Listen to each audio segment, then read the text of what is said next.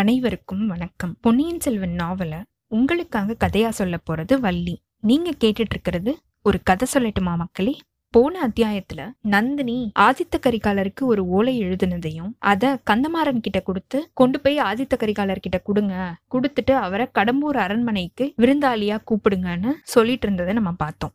அதுக்கு கந்தமாறன் நந்தினியோட மோக வலையில விழுந்து அவளோட கைய பிடிச்சு நீங்க எது சொன்னாலும் நான் செய்வேன்னு சொல்லிட்டு இருக்கும் போது பெரிய பழுவேட்டரையர் திடீர்னு அரண்மனையில இருந்து லதா மண்டபத்துக்கு வந்துட்டு இருந்ததையும் வர வழியில அவர் கிளி ஒன்ன கையில பிடிச்சு இறுக்கி பிடிச்சுக்கிட்டு வந்ததையும் நம்ம பார்த்தோம். இப்போ இந்த அத்தியாயத்துல அந்த கிளியோட கதி என்ன ஆக போகுது, எதனால பெரிய பழுவேட்டரையர் அவ்வளோ கோவமா வேகமா வந்துட்டு இருந்தாரு, அங்க நடந்த நிகழ்ச்சிகள் எல்லாத்தையுமே அவர் பார்த்துட்டாரா, நந்தினியும் கந்தமாறனும் இதை எப்படி சமாளிக்க போறாங்க, நந்தினி ஆதித்த கரிகாலனுக்கு ஓலை கொடுக்கறது பெரிய பழுவேட்டரையருக்கு தெரிய வருதா, அப்படிங்கிற எல்லா விவரத்தையும் பார்ப்போம்.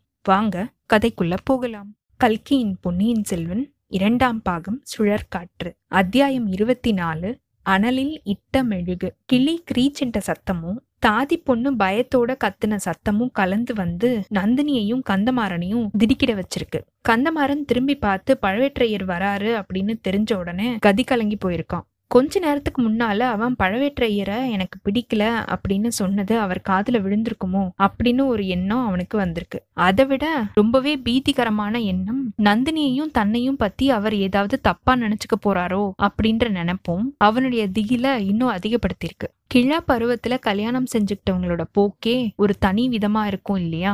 அதனாலதான் அவர் இவ்வளோ கோவமா வந்துட்டு இருக்கணும். வந்து என்ன செய்ய போறாரோ தெரியல, எதுவா இருந்தாலும் நம்ம அதுக்கு தயாரா இருக்கணும் அப்படின்னு அவன் யோசிச்சிருக்கான். இது எல்லாத்தையுமே ஒரே நொடி பொழுதுல கந்தமாறனோட மனசுல அலையா ஓடிட்டு இருந்திருக்கு. ஆனா அவனுக்கு அன்னைக்கு ஒரு பெரிய அதிசயத்தை பாக்குறதுக்கான வாய்ப்பு கிடைச்சிருக்கு. அவன் நினைக்கிறதுக்கு எல்லாத்துக்குமே எதிரா அந்த அதிசயம் நடந்திருக்கு. பழுவேட்டரையர் கிட்டக்கு நெருங்கி வந்ததுக்கு அப்புறமா நந்தினி முகம் மலர்ந்து அவரை அவளோட கரிய விழிகளால பார்த்து, நாதா எங்க நீங்க திரும்பி வரதுக்கு ரொம்ப நாள் ஆயிடுமோ அப்படின்னு பார்த்தேன், நல்ல வேலையா நீங்க சீக்கிரம் வந்துட்டீங்க அப்படின்னு சொல்லியிருக்கா. அவளோட முகத்தை பார்த்தும் அந்த குரலை கேட்டதுக்கு அப்புறமா பெரிய பழுவேட்டரையரோட கோப ஆவேசம் எல்லாம் பறந்தே போயிடுச்சு. அனல்ல இட்ட மெழுகு மாதிரி உருகியே போயிட்டாரு. அசட்டு சிரிப்பு ஒண்ணு சிரிச்சு, ஆமா போன காரியம் முடிஞ்சிருச்சு, அதான் திரும்பி வந்துட்டேன் அப்படின்னு சொல்லியிருக்காரு. அதுக்கப்புறமா கந்தமாறனை திரும்பி பார்த்து, இந்த பிள்ளை இங்க என்ன செஞ்சிட்டு இருக்கான், ஏதாவது காதல் கவிதைகளை புனைஞ்சு கொடுத்துக்கிட்டு இருக்கானா என்ன அப்படின்னு கேட்டுட்டு அவரோட கேலியை நினைச்சு அவரே சிரிச்சிருக்காரு.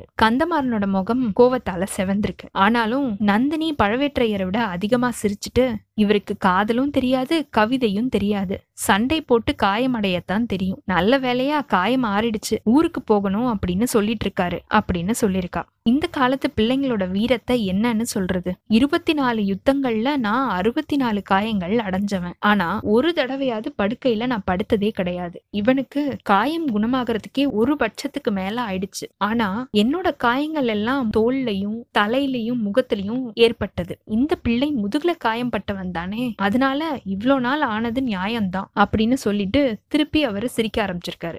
கந்தமாறன் கொதிச்சு எந்திரிச்சு, ஐயா நீங்க என்னோட தந்தையோட ஸ்தானத்துல இருக்கீங்க, அதனாலதான் உங்களுடைய பரிகாச பேச்சை நான் பொறுத்துக்கிட்டு இருக்கேன் அப்படின்னு சொல்லியிருக்கான். இல்லனா மட்டும் என்ன செஞ்சிருவேடா அப்படின்னு பழுவேட்டரையர் கேட்டுட்டு அவரோட உரையில இருக்கிற கத்தி மேல கைய வச்சிருக்காரு. நந்தினி இந்த சமயம் பார்த்து குறுக்கிட்டு இருக்கா, நாதா இவருக்கு முதுகுல மட்டும் காயம் இல்ல, நெஞ்சிலையும் காயம் பட்டிருக்கு அப்படின்றது உங்களுக்கு தெரிஞ்ச விஷயம் தானே, இவர் அவரோட சிநேகிதன் அப்படின்னு நினைச்சிட்டு இருந்தவன் இந்த மாதிரி முதுகுல குத்தி போட்டுட்டு போயிட்டான் அப்படின்ற எண்ணமே இவர் மனசுல பெரிய புண்ணை உண்டாக்கி இருக்கு. முதுகுல காயம் ஆறுனாலும் நெஞ்சில புண்ணு இன்னும் ஆறல, அந்த புண்ணு மேல ஒரு குச்சியை விட்டு ஆட்டுற மாதிரி நம்ம பேசக்கூடாது தானே, அன்னைக்கு ராத்திரி இவர் காயம்பட்ட அன்னைக்கு ராத்திரி என்ன நடந்துச்சு அப்படின்னு உங்களுக்கு தெரியாதா என்ன அப்படின்னு சொல்லிக்கிட்டே நந்தினி பழுவேட்டரையரை பார்த்த பார்வையில ஒரு மறைப்பொருள் இருந்திருக்கத்தான் வேணும். பழுவேட்டரையரோட முகம் உடனே மாறி போயிடுச்சு. ஆமா நீ சொல்றது சரிதான், பாவம் இந்த அறியாத பிள்ளை, இவன் தந்தையோ என்னோட பிராண சிநேகிதர், இவன் ஏதோ தெரியாதனமா சொன்னதை நான் பெருசா நினைக்க கூடாது. சரி அது கிடக்கட்டும், நந்தினி ஒரு முக்கியமான விஷயம் சொல்றதுக்காக தான் இப்போ வந்தேன், அது இவனுக்கு தெரிஞ்சிருக்க வேண்டியதுதான். இலங்கை மாதோட்டத்துல ஒருத்தனை ஒற்றன் அப்படின்னு சந்தேகப்பட்டு பிடிச்சிருக்காங்களாம், அவன்கிட்ட இளவரசன் அருள்மொழிவர்மனுக்கு ஓலை ஒண்ணு இருந்திருக்கான், அவனோட அங்க அடையாளங்கள்ல இருந்து அவன் நம்மளுடைய கந்தமாறனோட அழகான சிநேகிதனா இருக்கலாமோ அப்படின்னு நான் நினைக்கிறேன், அவன் பெரிய கைகாரனா தான் இருக்கணும், நம்மளுடைய ஆட்கள் கிட்ட மாட்டிக்காம தப்பிச்சு இலங்கைக்கு போயிட்டான் பாரு அப்படின்னு பெரிய பழுவேட்டரையர் சொல்லியிருக்காரு. நந்தினியோட முகபாவத்துல அப்போ ஏற்பட்ட ஒரு கண நேரம் மாறுதலை அங்க இருந்த ரெண்டு பேருமே கவனிக்கல. அட தப்பிச்சு போயிட்டானா, இலங்கைக்கா போயிட்டான் அப்படின்னு கந்தமாறன் ஏமாற்றத்தோட கேட்டிருக்கான். நாதா, அவன் தப்பிச்சு போனது எனக்கு ஒன்னும் பெரிய அதிசயமாவே தோணல. உங்களுடைய சகோதரர் இந்த கோட்டை காவலுக்கு தகுதி இல்லாதவர் அப்படின்னு நான் எத்தனையோ தடவை உங்களுக்கு சொல்லியிருக்கேன். அவர் அனுப்பி வச்ச ஆட்களும் அப்படித்தானே இருப்பாங்க அப்படின்னு நந்தினி கேட்க, முன்னாடியெல்லாம் நீ அப்படி சொல்லும் போது எனக்கு அது சரியாவே படல, இப்போ எனக்கு கூட அப்படிதான் தோணுது. இன்னொரு விந்தையான விஷயத்த கேளு. மாதோட்டத்துல மாட்டிக்கிட்டு இருந்த ஒற்றன் கிட்ட நம்மளுடைய பழவூர் இலச்சனை ஒண்ணு இருக்குதான். அது அவன்கிட்ட எப்படி கிடைச்சது அப்படின்னு அவன் சொல்லவே இல்லையாம் அப்படின்னு பெரிய பழுவேட்டரையர் சொல்ல, நந்தினி லேசா ஒரு பெருமூச்சு விட்டுட்டு, இது என்ன வேடிக்கை, பண இலச்சனை அவன்கிட்ட எப்படி கிடைச்சதாமா, உங்களுடைய சகோதரர் அதுக்கு என்ன சொல்றாரு அப்படின்னு கேட்டிருக்கா.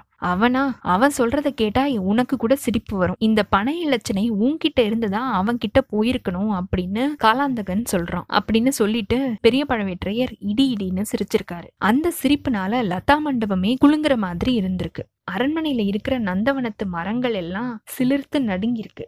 நந்தினியும் அவரோட சேர்ந்து சிரிச்சுக்கிட்டே, என்னோட மைத்துனர் இருக்கிறாரே, அவருக்கு இணையான புத்தி கூர்மை படைச்சவங்க இந்த 14 உலகத்திலயுமே கிடையாது அப்படின்னு சொல்லியிருக்கா.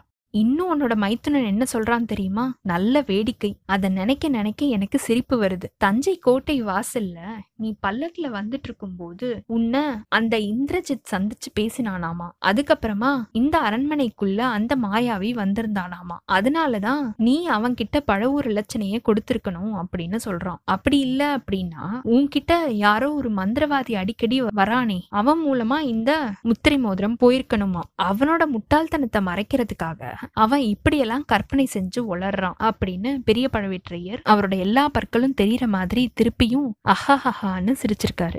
என்னோட மைத்தனரோட அறிவு கூர்மையை பத்தி நான் சந்தேகப்பட்டது ரொம்பவே தவறுதான். அவரோட அறிவு உலக்கை கொழுந்துதான், சந்தேகமே இல்லை. ஆனா இது எல்லாத்தையுமே நீங்க கேட்டுட்டு சும்மா இருக்கிறத நினைச்சாதான் எனக்கு ஆச்சரியமா இருக்கு அப்படின்னு நந்தினி சொல்லியிருக்கா. அவளுடைய முகபாவம் திருப்பியும் மாறி அதுல இப்ப எள்ளும் கொல்லும் வெடிச்சிருக்கு. கண்ணுல தீப்பொறி பறந்திருக்கு. வீராதி வீரரும் போர்க்களத்துல எத்தனையோ வேல்வீச்சுகளை இருமாப்போட தாங்குனவருமான பெரிய பழுவேட்டரையர் நந்தினியோட சின்ன கோபத்தை தாங்க முடியாம தடுமாறி இருக்காரு. அவரோட தோற்றத்திலையும் பேச்சிலையும் திடீர்னு ஒரு தளர்ச்சி ஏற்பட்டிருக்கு. தேவி, நான் இது எல்லாத்தையுமே சும்மா கேட்டுட்டு இருந்தேன் அப்படின்னா நீ நினைக்கிற?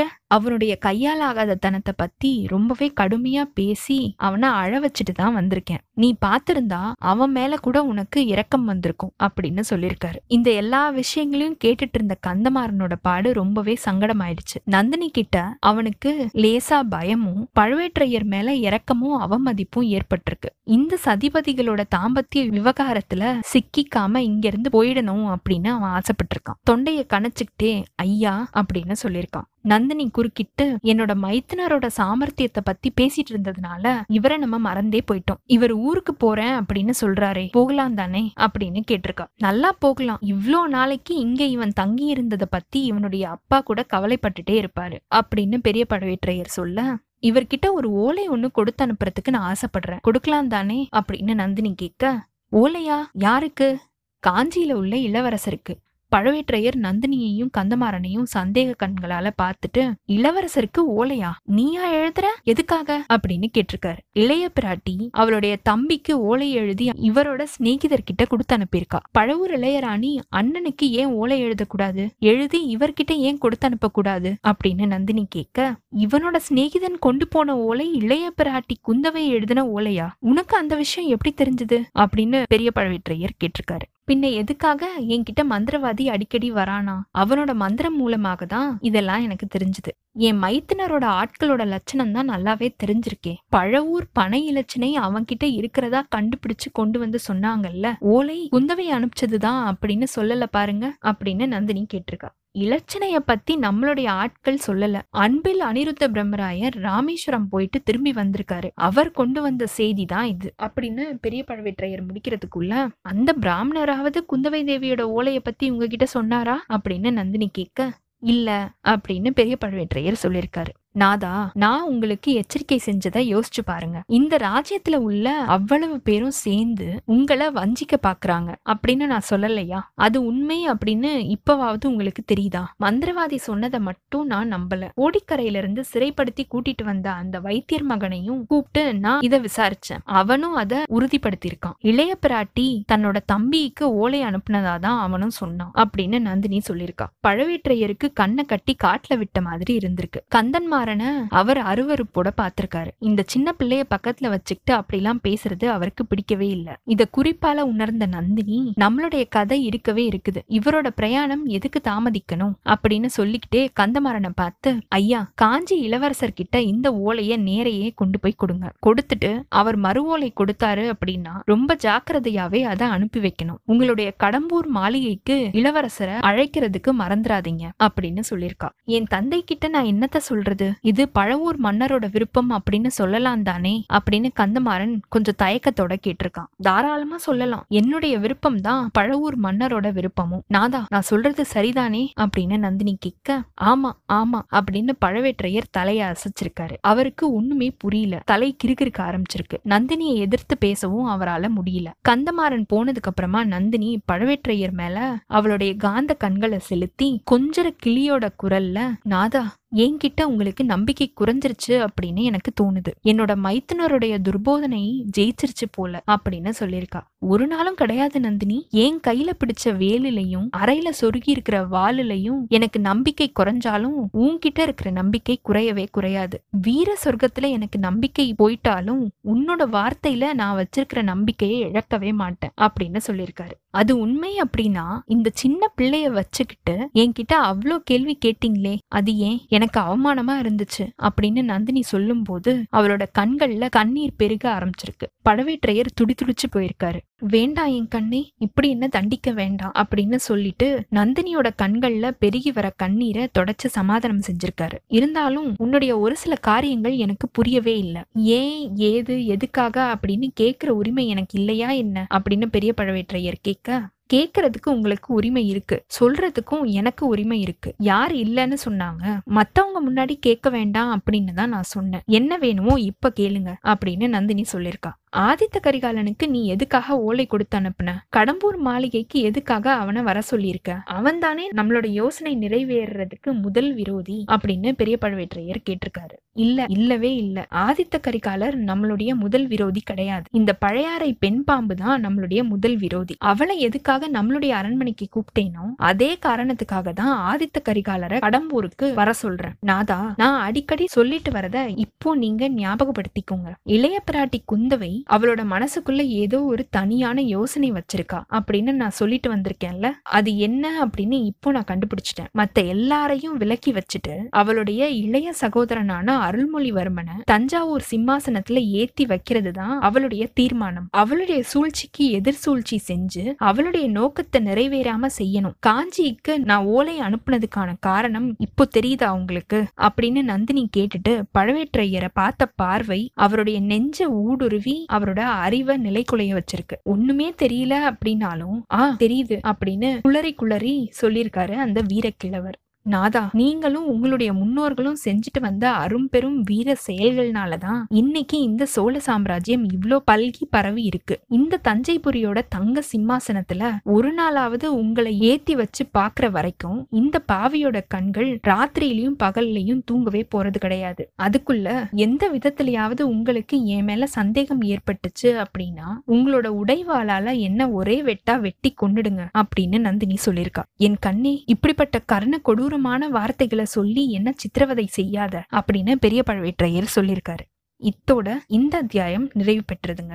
அடுத்த அத்தியாயத்துல வந்தியத்தேவன் இலங்கையில இறங்கின வரைக்கும் நம்ம பார்த்தோம் இல்லையா? அதுக்கப்புறமா அவன் பூதத்தீவுல இருந்து இளவரசரை தேடிக்கிட்டு போறானா, அவனுக்கு இளவரசர் பத்தின செய்தி எங்கிருந்து கிடைக்குது, இளவரசர் எங்க இருக்காரு, ஆழ்வார்க்கடியான் ராமேஸ்வரத்துல அனிருத்த பிரம்மராயர் கிட்ட எல்லா விவரங்களையும் சொல்லிட்டு இருந்தான் இல்லையா? அதுக்கப்புறம் அவன் எங்க போறான், ஒருவேளை அவனும் இலங்கைக்கு போறானா, வந்தியத்தேவனும் ஆழ்வார்க்கடியானும் சந்திக்கிறாங்களா அப்படிங்கிற எல்லா விவரத்தையும் பார்ப்போம். உங்களுக்கு இந்த எபிசோட் பிடிச்சிருந்ததுன்னா லைக் பண்ணுங்க, உங்க ஃப்ரெண்ட்ஸ் எல்லாருக்கும் ஷேர் பண்ணுங்க. கண்டினியூஸாக எங்களுக்கு உங்கள் சப்போர்ட் கொடுத்துட்டே இருங்க. எங்களோட சேனலை சப்ஸ்கிரைப் பண்ணுங்கள், ஃபாலோ பண்ணுங்கள். அடுத்த அத்தியாயத்துக்காக காத்திருங்க. அனைவருக்கும் நன்றி, வணக்கம்.